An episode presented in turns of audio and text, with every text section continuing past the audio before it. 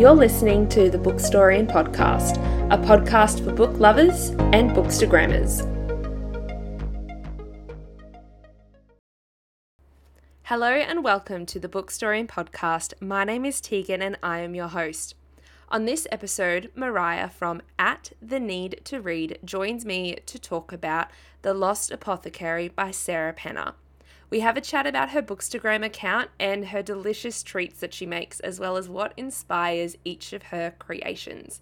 We then chat about The Lost Apothecary, and just a warning, there are definitely some spoilers on this episode. Hello, Mariah, and welcome to the Bookstorian Podcast. Hi, thank you for having me. You're very welcome. I am super enthused to talk to you today because your Bookstagram account is one that I absolutely love and adore. It is so visually appealing. So this is an absolute pleasure to have you on. I really appreciate that. Thank you. So to break the ice, I have a question to start with. And my question is, what book would you like to see turned into a movie? So I love this question. I get asked it a lot, um, and I like to think about it um, kind of often. Every time I read a book, I sort of, in my head, imagine it played out as a movie.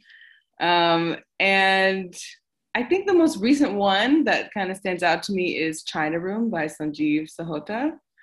Um, it was recently on the Booker Prize long list for this year.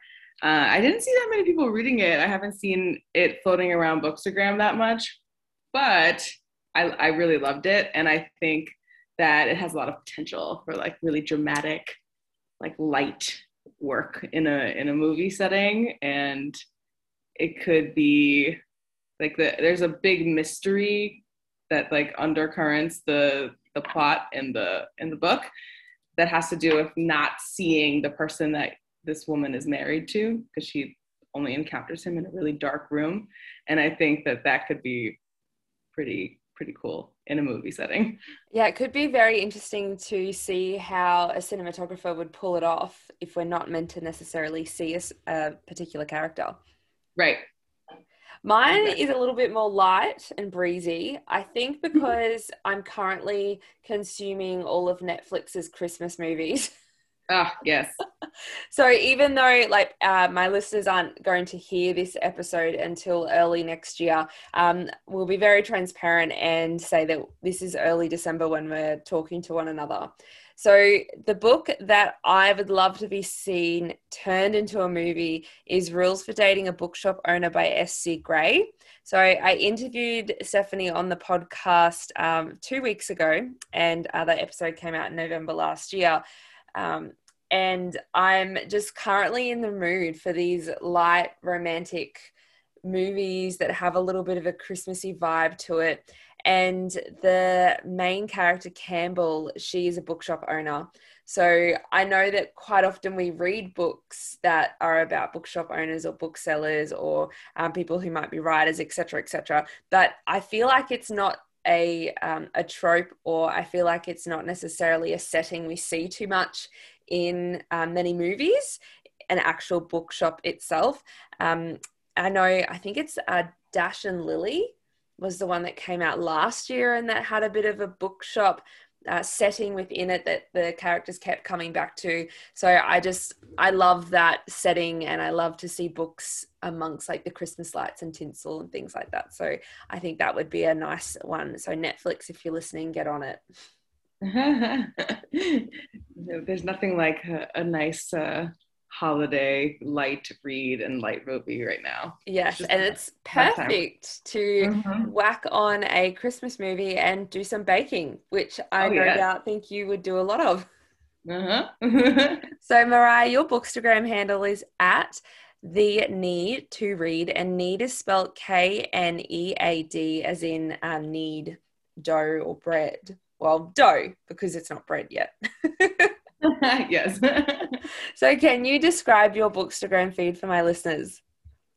Of course. So what I do is I take a book and I typically bake or cook something that has been mentioned in the book. So if you look at my Bookstagram feed, you'll see, you know, a bunch of flat lays typically where I have kind of like an above head view of a book, a bunch of food around it, usually some flowers. It's typically a pretty bright feed. And um, yeah, I just do a bunch of mostly baking, as the need and the need to read suggests. And I just sort of um, like to experience the food in a book. And how did you actually come up with the name for your Instagram handle? Because I think it's quite a, a clever sort of pun.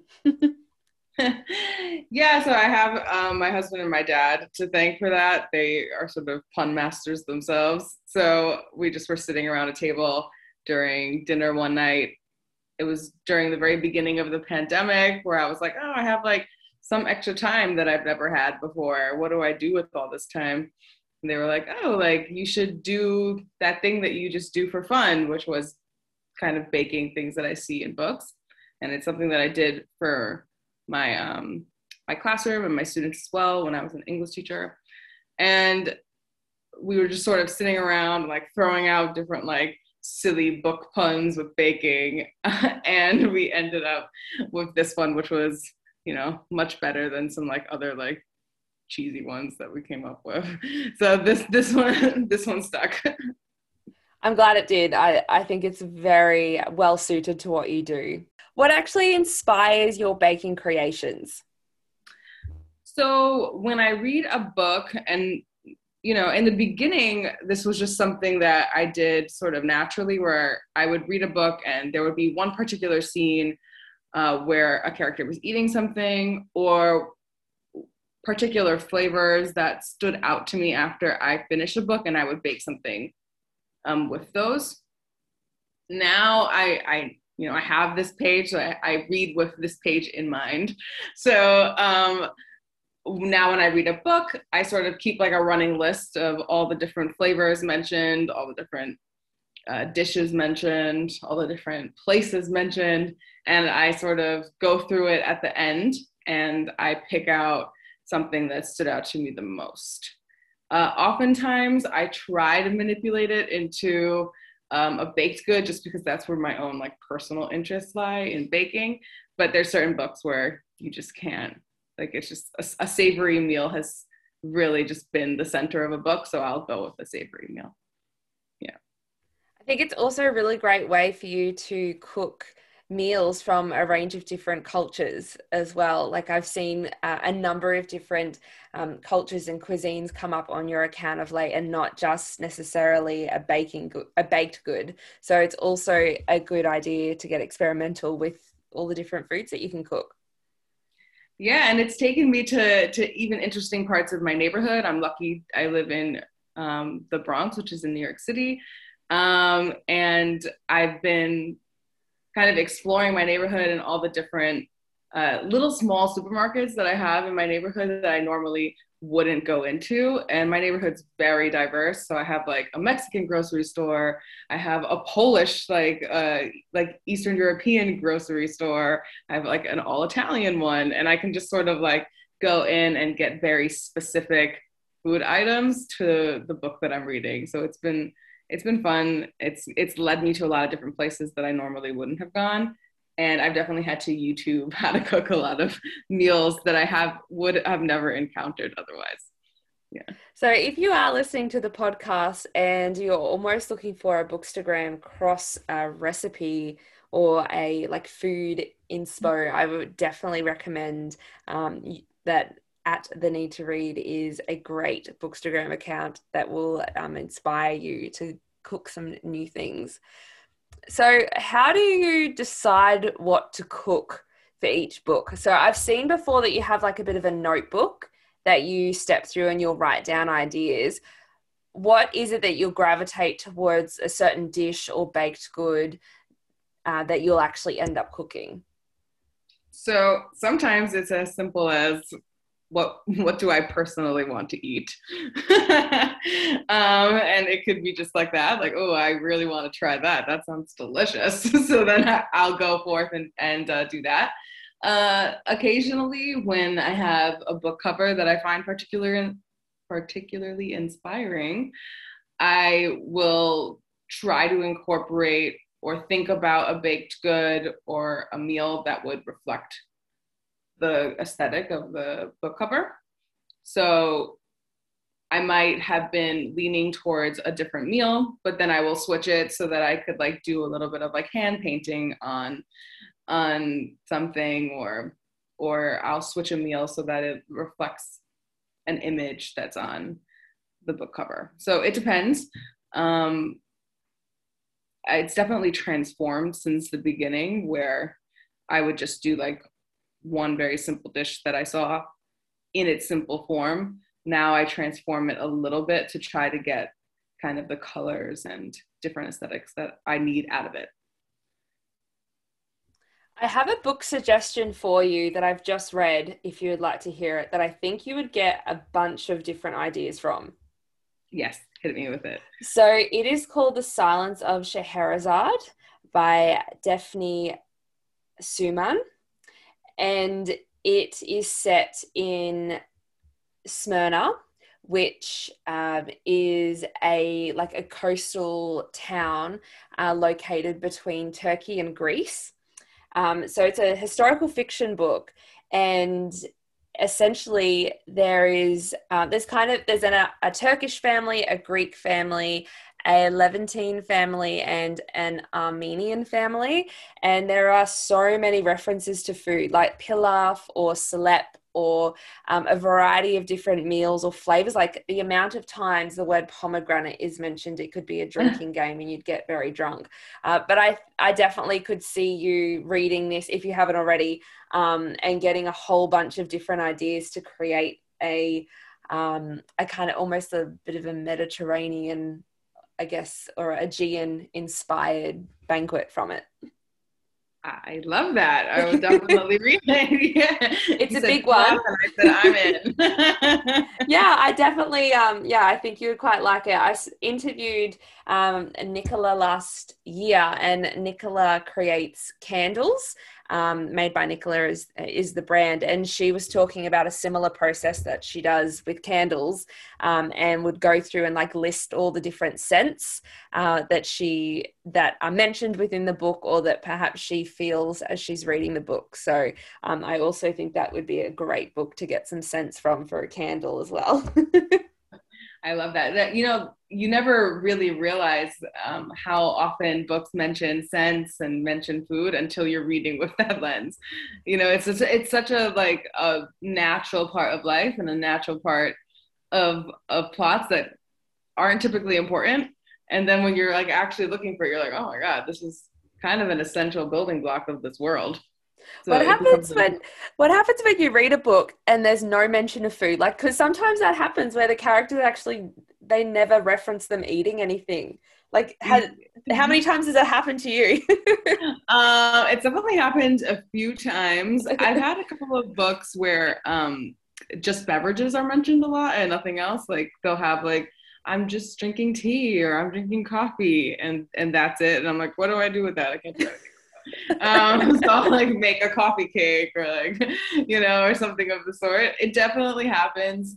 Typically with those, I'll just go with um, the book cover and like any sort of scent. So sometimes um, there was a book where they kind of mentioned like that the, that the land had a smell of like lemon and citrus. So like, I just went with, with, with that. And I was like, okay, I heard you.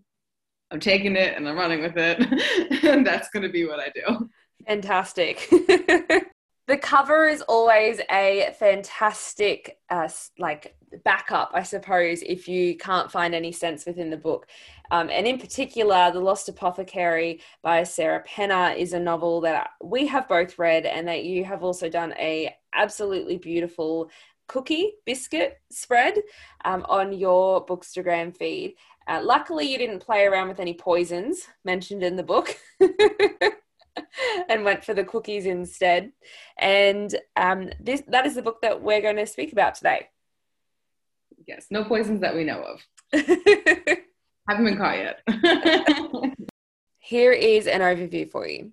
A historical fiction novel set in both the late seventeen hundreds and the present day, The Lost Apothecary threads together the life of Carolyn, a woman in need of a distraction with a deep love of history, and Nella, an apothecary with the flair for poison. Despite being centuries apart in age, the women both share connections of love, infidelity, and a want of children. So let's start at the most obvious reason why I bought this book, and it was the beautiful cover. So I'll give it a quick little overview for people who are listening, and I'm certainly no author when it comes to describing things, but the most striking feature is certainly the deep purple color. And then you have this like smattering of different flowers. So the ones that I could pick out were uh, with the help of with the help of some of my followers was some lilies, peonies, and petunias are the ones that are on it. And then there's this beautiful gold foiling that is done on an, a little apothecary bottle. And yes, that's, I highly recommend you Google it if you're listening, and I haven't explained it properly for you, but the cover certainly grabbed me first and foremost. What about you, Mariah? Yeah, I think that the cover is everyone's favorite part of this book. Um, I've seen in all of the reviews of this book, people mentioning how beautiful the cover is. Mm. And I agree. I think, I think the cover is super beautiful. Um, it gave me a lot of flowers to work with in my, in my post. So I think that it's really captivating. However, I kind of wish after I read it, I don't know if you feel the same way. I kind of wish that the cover was a little uh, grittier.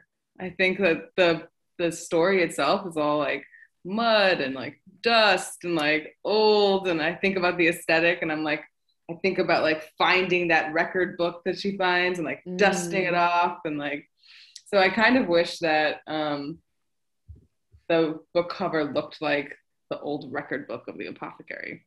Yeah, I could, yeah, I sense that definitely. Or even some of the pages, like, you know how sometimes they'll do like a beautiful inlay on the cover and first page or the back page, like a little bit more of a homage to that part of the story could be really cool. I think they went very symbolic with the, with uh, like kind of like the meaning of flowers or the language of flowers. So I had a little bit of a research into it, and this is what I found. So peonies are generally thought to symbolize prosperity, good luck, love, and honor. So I'm assuming that both of the characters have that connection there to love. Um, and also potentially the, the idea of prosperity, like wanting to do well or be well um, at their chosen paths. The petunias I thought were the most interesting though. The common meaning for them are soothing nature, resentment, and anger. Hmm. And for me, our, one of our leading characters, Carolyn, she has a lot of anger towards her husband um, and his infidelity, and a lot of resentment towards him because she kind of forfeited her career for him. So I thought that was a symbolic tie there.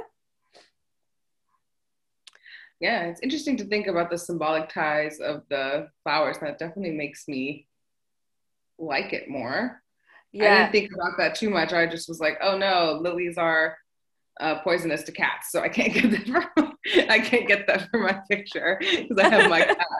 oh, no. oh, and I was no. like, well, that's kind of appropriate, you know. Well, but it's interesting you bring up the lilies as well, because the lilies can represent purity and fertility. So, which I thought was sort of a double-edged sword in the fact that purity for me connected to Eliza, and potentially her purity and innocence, and then the fertility connecting to Carolyn and also to Nella, um, Carolyn's want of a child, and potentially like her biological clock ticking a little bit, making her um, influence her decision about staying with her husband or not.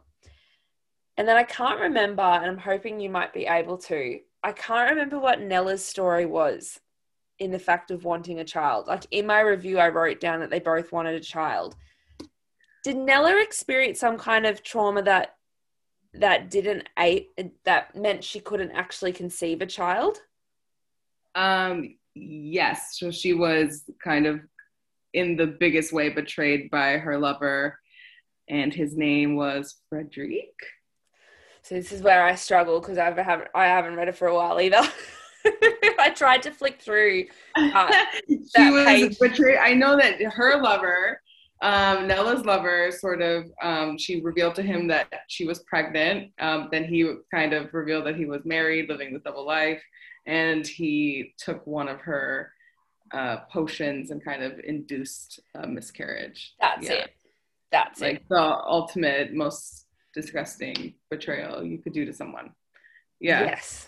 I remember reading that part and and crying for Nella, because I just, it took me completely by surprise, that storyline, and then kind of all of her intentions and all of all of the things that she's done with the apothecary since her mom made sense to me. Yeah. Yeah. Yeah, certainly. And I and as I was reading back over my notes today, going through and working out what to talk about, that was the that was the link there. I was like, I'm sure there was something that happened to her that prevented from her for for her like potentially trying to conceive again, um right. But I think yeah it was mainly finding that love or not being able to find it again after going through something like that. Yeah, and I think that that's why she ends up being kind of hardened towards men and like hardened towards um the role that she plays in, in these relationships, this devious role that she now plays. And I think that that's why she's originally so closed off to Eliza, because she's like, doesn't even want to like approach that mothering role. She kind of just like shut that area off of herself. Yeah, certainly. And we see that contrasting between her and Carolyn as well. So we've introduced a few of the characters already in our chat, which is great. This naturally happens as um, as this naturally happens when two people who have read a similar book um, start a conversation together. So who was your favorite character in the book? Um, I saw a lot of reviews saying that um, the timeline in the past with Nella and Eliza was the most appealing timeline. Um, I kind of went against the grain with most of my opinions about this book. I really like Caroline, and I liked the modern timeline a lot. Um, I think mostly because I could kind of immerse myself into her timeline a little bit more. It's, you know, it's the modern timeline. I could relate to it. And I definitely could relate to becoming obsessed with a mystery. I think like if I found while mudlarking, which is what she was doing in London, if I found a vial, I would be so excited. I would follow it to the ends of the earth to try to figure out, you know, the mystery, to reveal the mystery behind it. So I definitely identified with her in that regard. I did not identify in how she dealt with uh, her husband. No, no. But um, uh, with everything else, I did, I did identify with her. So she ended up being my favorite. I ended up looking forward to her chapters. I really liked Eliza, and I think it was because through her, we're able to learn about Nella as an apothecary and what that all entails and how she also came to be the way she was. So I thought she was a really clever device used by the author to allow us to see everything for the first time and learn with her as well. And just her, like her curiosity and her persistence to keep coming back to Nella and wanting to be a part of the apothecary shop was um, a really admirable quality in that character, um, even right into the very end when ha- we just don't know how far she'll actually go to remain loyal to Nella as well. Yeah, I think her loyalty was endearing. Um, but in the beginning, I was I was kind of like Nella in my view of Eliza, and I was like, "Can you just go away? You are so persistent." Yeah. I'm a spinster, really angsty. I'm just gonna live my angsty life over here, you know, murdering some men. Can you just leave me alone? and and yeah, Nella also wanting to to protect her as well from right. um, what she knew would. would happen, I suppose. Right. And we've already mentioned our two protagonists within the story. So we've got Carolyn and Nella. What connection did these two have to one another that made the dual time periods work for you when you were reading the book? Yeah, so I think we sort of touched on this when we were mentioning them before, but their connection with, you know, motherhood is definitely a major connection that they have. And I like how that sort of slowly revealed itself throughout the book. It wasn't like connection with motherhood, like this is, mm. you know, this is how you can see the connection. Um, you sort of had to wait for it to build. And um, I kind of like that they are just both regular, schmegular, small, like flawed women, like living their lives, like very normal lives. Um, if you consider, you know, being an apothecary, that murdered men, a normal life. But you know, like just like these regular lives, like going through that normally just wouldn't be noticed, and sort of that regular aspect ends up being a connecting factor for me. I liked the vial, that something like a really simple object was something that connected them. So Carolyn discovering something that once upon a time Nella Nella's hands would have touched and created a potion in and worked with. I I really liked that uh, very solid connection between the two of them. And as you mentioned, Carolyn discovers it while she was mudlarking in the Thames. And I also think the fact that we are reading a story about two women, Uh, one who has been very set in her independent ways, and another who's probably striving to be a little bit more independent and walking along her own path. I think that uh, little, I think that's how the dual timeline worked for me. Yeah, I agree. I think like you can kind of see Caroline like gathering strength from this, um not just the story, but like in in the process of un- uncovering the story, she she kind of finds herself a little bit more. Yeah, and I think that shows for that character development throughout the story for her, and and eventually in the end as well. Right. Um all right, I didn't enjoy this book as much as you did. Um, and even today when I sat down with it again and flicked through and wrote down some ideas to talk about, I was like, have I been too harsh? I think it's a great thing that we can talk to each other about it, because I didn't like it as much and you really enjoyed it. But one of my bugbears is that the likelihood that the apothecary shop would still be in London after all this time just felt really impossible to me. And I think that was one of the things, as a very logical person who I re- really don't read very much fantasy at all, I got really hung up on it. So what do you make of the fact that the apothecary shop still existed, and yeah, how did it, how were you okay with it? That's because you're the book, Bookstorian. You're like, this is a, this isn't historical. Like we exactly. can't do this. um, I, I, def- I definitely agree with you. I remember sort of rolling my eyes in that moment. Um, and being like, are you kidding me? Like she like went over this fence and then she's like, ooh, I'm feeling across this door, and I find, I find it like completely yeah. standing still in time. Um, but I am a big fan of sort of suspending all my disbelief when I read a book. I just go, I go in, I go in head first.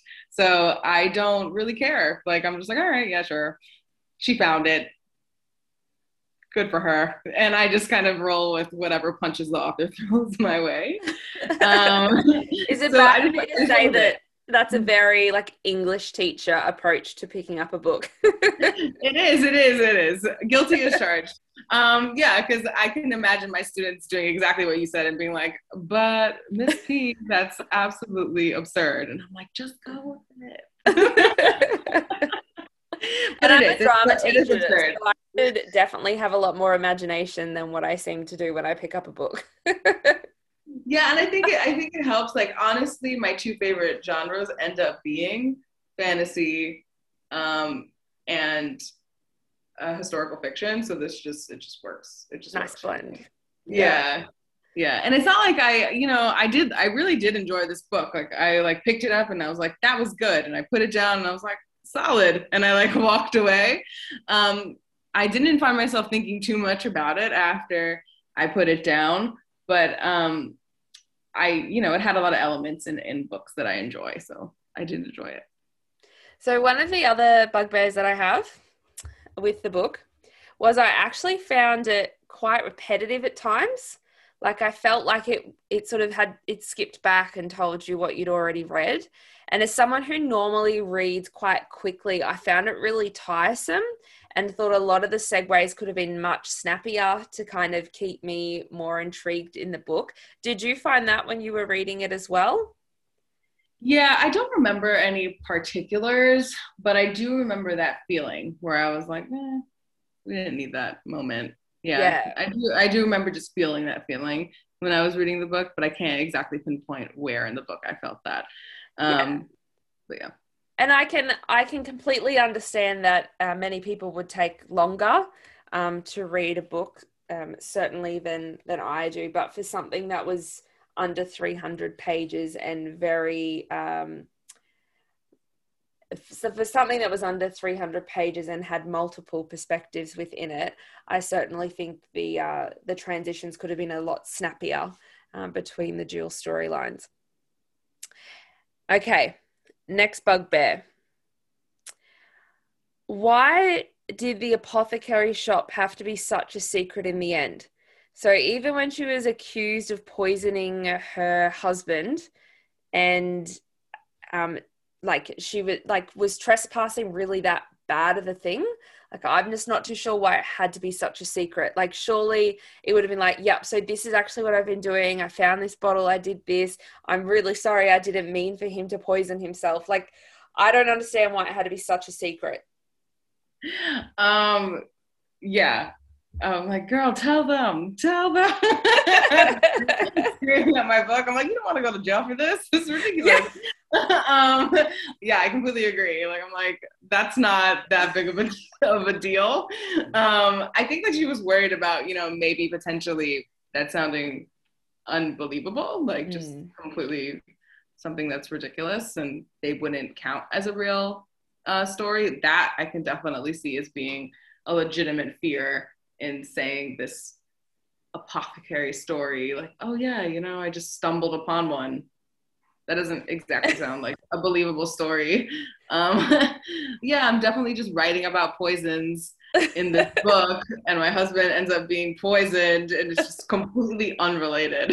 Um, so I, I get, I get that fear that she had that that would not sound believable. Yeah. And I think too, like there's a, there was a handful of other people she met along the way that also could have backed up her story. Like the, uh, the person that was working at the museum and the mudlarker. Like there's a few other people along the way who she also could have been like, talk to these two people. Like I've, you know, this is what I've been doing. Um, so I'm getting the sense that you also were a bit annoyed by them, but not enough. Um, yeah, again, I, I just suspend them. it. I just suspend my disbelief. Yeah. I'm like, I'm just like, okay, yeah, sure. Okay, you're taking I'm gonna me on a journey. Yeah. I'm gonna give you one more bugbear. Oh, okay. Now I've got two, and I want to talk about them. So no one. Well, I know one other person that's read the book, and we haven't had this much of a conversation about it. So second last one, and uh, potentially as a woman and someone who has already does already have a baby. Um, I do not, and I turn, I've turned thirty. Um, but I certainly think that most, but okay, that's a generalization. I certainly think that for some women, um, you have a sense of like body clock is ticking. And for me, this character of Carolyn, she felt that body clock ticking and then all of a sudden just let go of it. And it seemed to be something that she kept coming back through throughout the book, that that want to have a child. And then it was like, well, how does that just disappear like that because you no longer have a husband? Like how, yeah, I, I just don't understand how that was let go very easily, or felt like it was let go of very easily in the book. Was it let go in the end? I'm having yes. trouble remembering. She, she was just like, I'm never going to have a kid. No, it was like, oh, career then. Um, yeah. yeah. Um, well, I think with Car- with Carolyn, like her, she was so trapped. She felt so trapped in this relationship mm.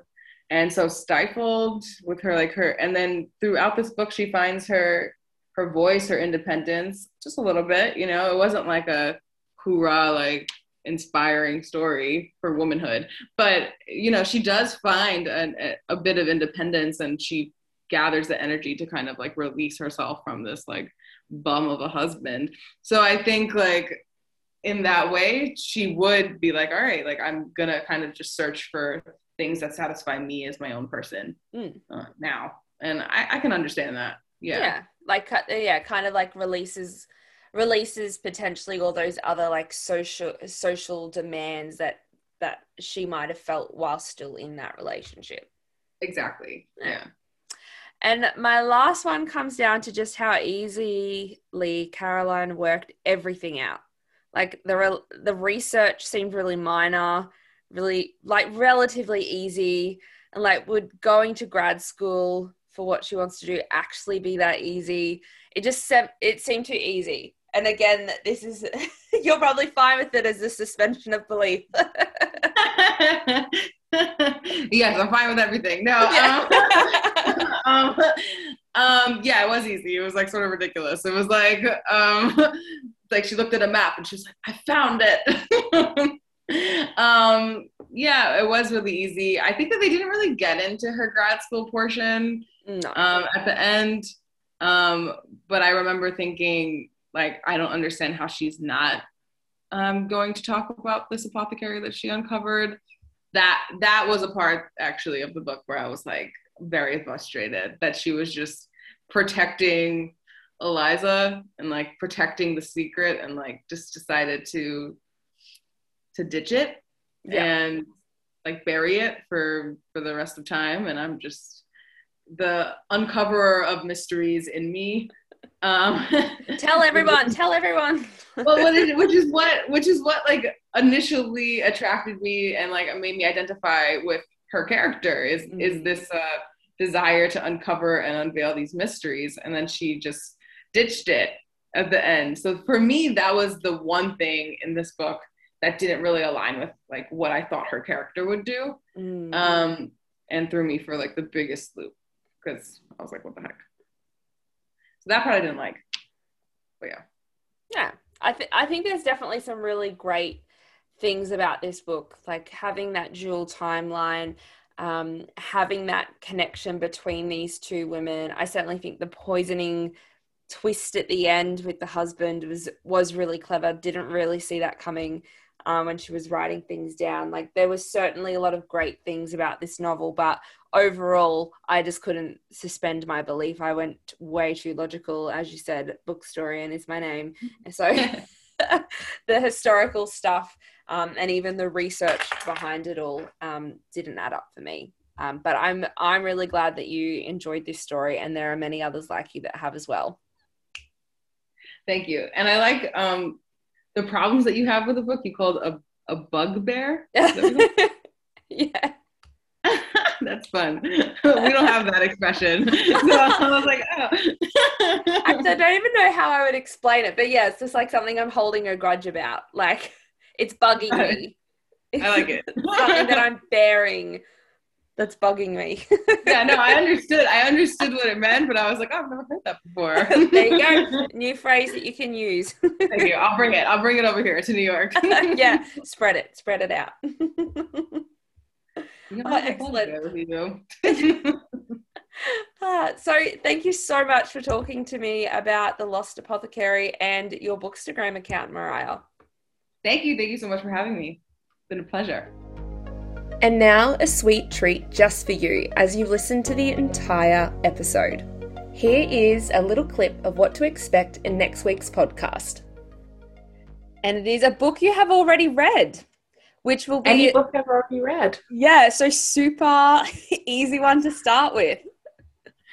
Um, so what is a book? Oh, I'm going to shout out um, one of my favorite indie books actually, which is the Fortuna Swan series by Kelsey Sutton, who is also a friend of mine. We became friends through me reading her book, which is a fairy romance. Which, if anybody has watched my channel, they will know that I do truly love fairy romances. Um, it's a little bit of a dark one, and it follows this girl called Fortuna, who is a nightmare, which means that she can access what other people are scared of and make them believe that they're experiencing that fear. And her brother went missing a couple of years before the start of the story, vanished without a trace, and she can't find him. And then one day she is approached by a very powerful fairy man who says that he will help her find her brother. Actually, he'll take her directly to him because he knows where her brother is. But only if she marries him. That's a good time. Ooh. Okay. Still not a huge fan of fantasy, but can um, can appreciate the twist in the story. You have been listening to the Bookstorian Podcast. Don't forget to subscribe to the podcast wherever you listen and follow me on Instagram at the Bookstorian Podcast.